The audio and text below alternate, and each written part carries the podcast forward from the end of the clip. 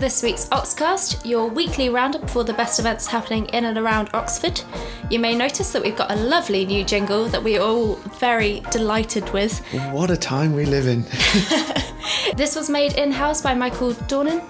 So thank you very much, Michael. It sounds amazing. Today's date is Wednesday, the 23rd of March, and joining me in the studio today is Orla and Mike. Hello. Hey. What have you guys got then? I've got a fun party at the Oxford Ice Rink and some info on the boat race. I'll be talking about football, some Easter events, and a bit of film as well. Cool. And I've got two plays and an exciting Easter trail. But before we get started, I just want to make you aware of our Oxford Literary Festival competition. For details on how to enter, just go to dailyinfo.co.uk and you could win tickets to see Lucy Worsley speak at Oxford Literary Festival. What's she going to be talking about? Uh, she's going to be talking about her new children's book, Eliza Rose. Cool. We're sending lots of reviewers to the Literary Festival as well, so be sure to check out the site for up to date information on how it's all going. Now, on to our Oxford fact. Mike, you have an interesting fact about bridges. Yes, uh, bridges are, of course, always interesting. but lots of people know the Swinford Toll Bridge, and that's the one between Eynsham and Farmoor. And it causes a lot of angst with locals because 5p a car and the queues leading up to the bridge are a bit annoying. More generally, it's between Oxford and Witney, if people don't know the villages. that's, yes, that's more common route. But it's got a really interesting history. It was built in 1769 by the Earl of Abingdon to make the passage from Oxford to Witney easier because the Eynsham ferry, and there was a causeway there too, they had uh, quite a lot of problems. And there's a story of John Wesley nearly drowning when he tried to cross in a flood. but the Magna Carta protected people from having to pay to put bridges up where they hadn't been before. So to get around this, the Earl of Abingdon, who had land on both sides, said, "All right, okay, I'll build it, and I'll also charge a toll." It's got its own Act of Parliament, which says that forevermore, whoever owns the bridge, it's tax free. So any profits are tax free. It's also ridiculous that it's a 5p toll. Five p toll. It's just annoying. Although they they estimate that four million cars cross a year, generating two hundred thousand pounds. Oh, wow, that's not How? Yeah. How do you pay the 5p?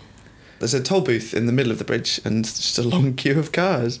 Everyone holding on to their 5p's when they get some change. Yes, it was sold in 2009 for 1.08 million. Part of the Act of Parliament means that no bridges can be built three miles up or downstream of it. That is such a pain. It is such a pain. So if you've got any plans, then forget them. 1769 is calling. Well, thanks very much for that, Mike. On to the events for this week. That well known classic, Goodnight Mr. Tom, is being performed at the New Theatre. It's been performed since Monday and it's going on until Saturday. Did you guys ever study Goodnight Mr. Tom at school? No. I saw that TV version. Was it No. a film? I don't know. Yes, I've got facts about Was, the film. Uh, was there an old man in it? Yes, yes. Was that Mr. Tom? Yeah. yes. I think I might have. you might have. Is it an Yeah. evacuation thing of the kid goes to stay with Mr. Tom and then You've nicely summed up the storyline. yeah. So, Goodnight Mr. Tom is set during World War II and it follows the young boy called William Beech who is evacuated to the idyllic English countryside and forges a remarkable friendship with the elderly recluse Tom Oakley. It's a really lovely story. And as you said, there was a film which was made in 1998 and it featured John Thaw as Tom. And it was actually filmed in Turville in Buckinghamshire. So you can go around the village. It's a beautiful little mm. village. Um, Pretend you're an evacuee. yes, if you really want to, you can get a brown paper box and gas mask around your face. Wonderful. What an experience. Yeah, what a day out. We've had a review of the play, and it just sounds like a really true adaptation of the book. bring some tissues probably. Yes, yeah, it's heartwarming without being over sentimental. Nice. So that's Goodnight Mr. Tom at the New Theatre from Wednesday until Saturday. Uh, tickets start at £14.50. Now, did you know that tomorrow is Wear a Hat Day? No. I did not know that. Please Well- tell us more. It's not really one of those sort of national Wear Hat Day things, but it's sponsored by the Brain Tumour Research uh, charity, um, who are based in Milton Keynes. So they're encouraging people to wear a hat to raise awareness and maybe some money for brain tumour research. Brain, central nervous system, and intracranial cancers account for about 3% of all UK cancer deaths, while brain cancer research receives only about 1% of cancer research funding. Um, so they need a bit of your attention and maybe a few quid as well. They're uh, pushing the hashtag HATtastic. That's not a good one. Mm, it's- I think they could have done better. But anyway, if you do want to take a picture of yourself wearing a particularly fun hat and raise awareness for uh, brain cancer research, and yeah, tweet it with hashtag Hattastic. We were talking a bit earlier about all the different days that there seems to be. Every week or month is a different month, like British Pie Week a few weeks ago and things like that. Well, tomorrow is also apparently Tuberculosis Day, and according to daysoftheyear.com, which I would highly recommend, it's also Chocolate Covered Raisins Day. Oh, So maybe they need a bit of attention as well. I don't know. how do you feel about chocolate covered raisins? I feel okay about them because the ratio of chocolate to raisin is usually about 50 50. Okay. And And they're not secret. they're not secret. Yeah, I think there's a big problem when there are secret raisins and things. But if raisin is in the title, Then it's all right. yeah, it's more bearable. Okay. That's good.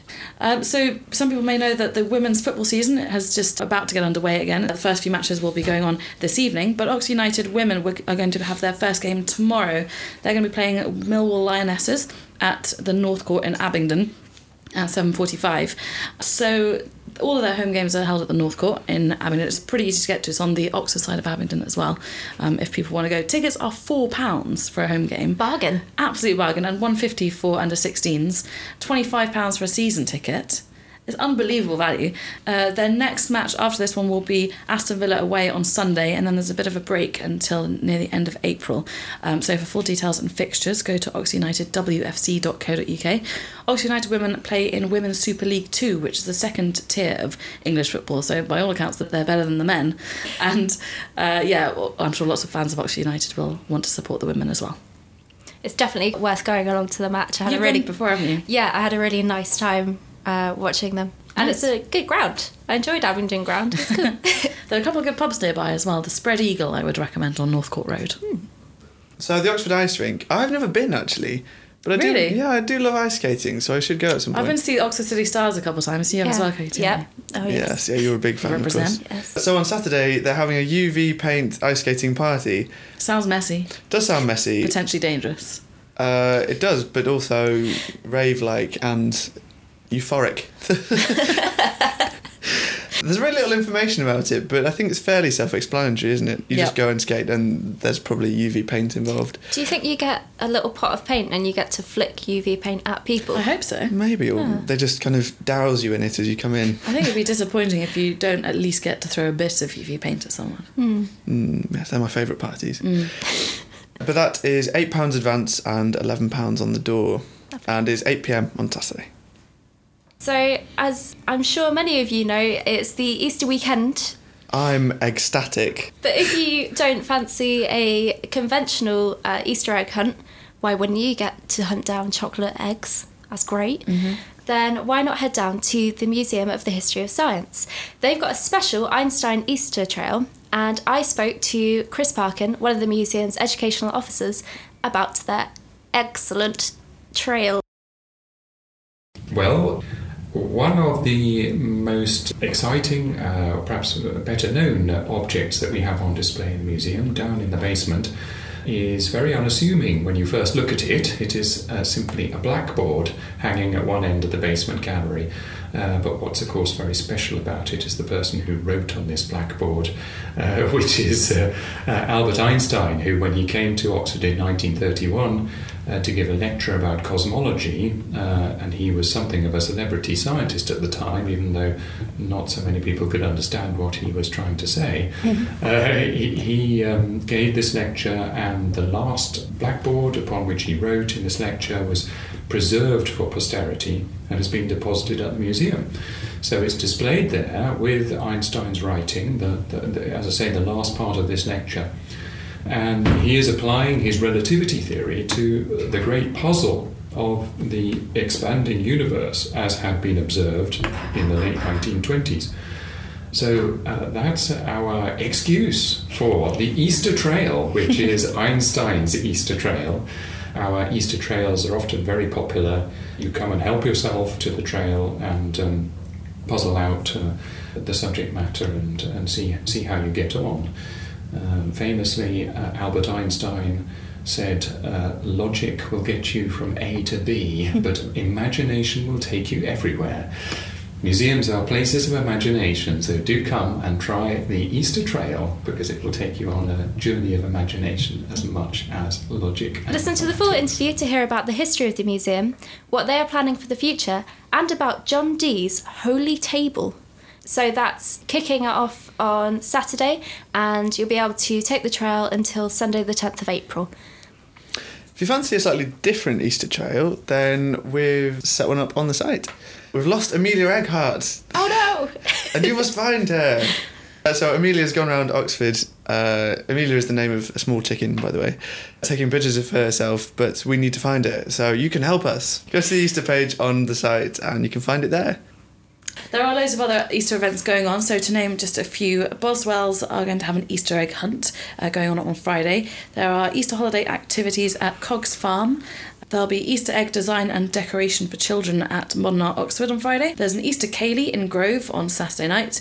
Easter chick hunt at the Oxford Bus Museum on Sunday, and loads, loads more. You can find a full list of all the events going on on dailyinfo.co.uk slash Easter, where there are also links to um, a couple of our Easter games. So Amelia Egghart's Shelfies from around Oxford will be on there as well, and a link to Bunny's Battle, our simple but uh, addictive game, Easter game that we um, made last year. That uh, you can play that again this year as well.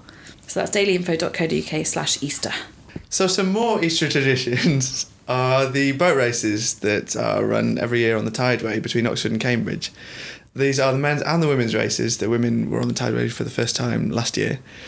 And 161st men's race and the 71st women's race. So the men's race, founded in 1829. The original one was raced in Henley, and the winning Oxford boat is still in the River and Rowing Museum in Henley. Really? You can go and see that. And the women's race was started in 1927, but only really took hold in the 60s. Mm-hmm. And up until last year was, or two years ago, was raced in Henley as well. But it's all on the Tideway, and it's very, very exciting.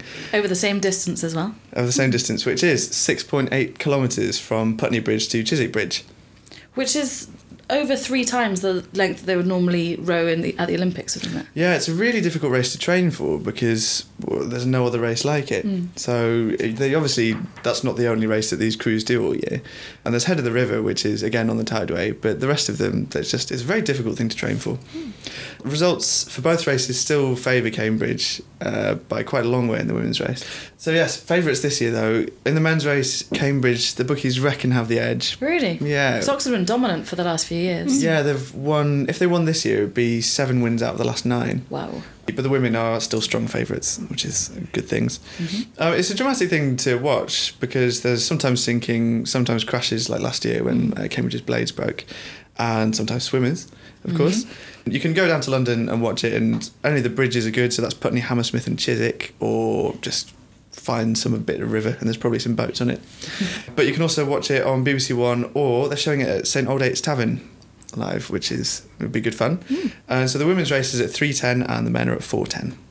I think it's astonishing that a varsity, you know, inter-university event is watched by people, millions of people all over the world. Yeah. It really is an international sporting event. Yeah, I mean it's one of the biggest free sporting events I think there is. More theatre now. Uh, Joan is coming to the Oxford Playhouse on Monday and Tuesday at 7.30. So you'll know about Joan of Arc. Sure. assume. Yep. So the heroine of France who famously dressed as a man and commanded French armies during the Hundred Years' War, but was then captured by the English and tried for the crime of heresy because of her cross-dressing and burnt at the stake. Of a Savage. sad. Yeah. She's only 19. Really? Yeah. Wow. Hey. This is a new piece written and directed by Lucy J. Skilbeck, which fuses new writing and drag king cabaret. So I've never seen any drag king or queen cabaret before. Have you guys seen any? I've seen some drag queen cabaret, I'm not no drag king cabaret. So that'd be intriguing. Yeah. So you've never seen RuPaul's Drag Race? No, I haven't. Oh my god, it's amazing. It's on Netflix. Watch all of it. Okay. Fantastic. uh, Joan is starring Lucy Parkinson, who, as Louise Cypher, won Drag Idol in 2014. Props. Yeah. That's Joan at Oxford Playhouse on Monday and Tuesday at 7.30. Tickets are £12. And I picked out a film um, for people to go watch over the bank holiday weekend or into next week. So, Eddie the Eagle is a new film starring Taron Egerton and Hugh Jackman. Um, it's directed by Dexter Fletcher, who's probably best known as an actor, but more recently directed Wild Bill and Sunshine on Leith, uh, both of which I really liked actually. Um, and it's produced by Matthew Vaughn, who directed Kick Ass and Kingsman the Secret Service. So if you're a fan of any of those films, then this could well be for you. So Eddie the Eagle of, is, of course, the true story of Michael Eddie Edwards. Uh, who travelled to the 1988 Calgary Olympics to compete in the ski jumping. So he'd originally tried to qualify as an alpine skier, but then realised that there were no British ski jumpers, and so it'd probably be easier to qualify in that. So he switched disciplines. After competing in the 70 metre and 90 metre uh, ski jumping disciplines, he finished last, so while setting British records though. Um, and he captured the imagination of all the spectators. I think there was a bit of animosity between him and some of the other competitors who thought it was like a bit of a joke or something. Um, but he completely won the crowd. And I think he got a little mention in the closing speech of the closing ceremony as well, um, saying that some competitors soared like an eagle. Um, I think was the quote. He went on to become torchbearer in the relay for the 2010 Vancouver Olympics. They love him in Canada after Calgary. And people will probably remember his uh, thick Gloucestershire accent and even thicker glasses that he'd wear underneath his ski goggles that would also get fogged up, so he could barely see anything. It's just a total legend. Anyway, the film opens in cinemas on Easter Monday and will be running all week. For full cinema listings and loads more events happening in and around Oxford this week, go to dailyinfo.co.uk. Make sure to follow us. We're on Facebook, Instagram, and Twitter at Daily Info Oxford. And to make sure you don't miss any of our lovely podcasts, then you should subscribe to us on all the major providers. Next week, we'll be talking to Hal Chambers from LEPA, um, an environmental puppetry piece, and uh, one of the speakers from the Oxford Literary Festival.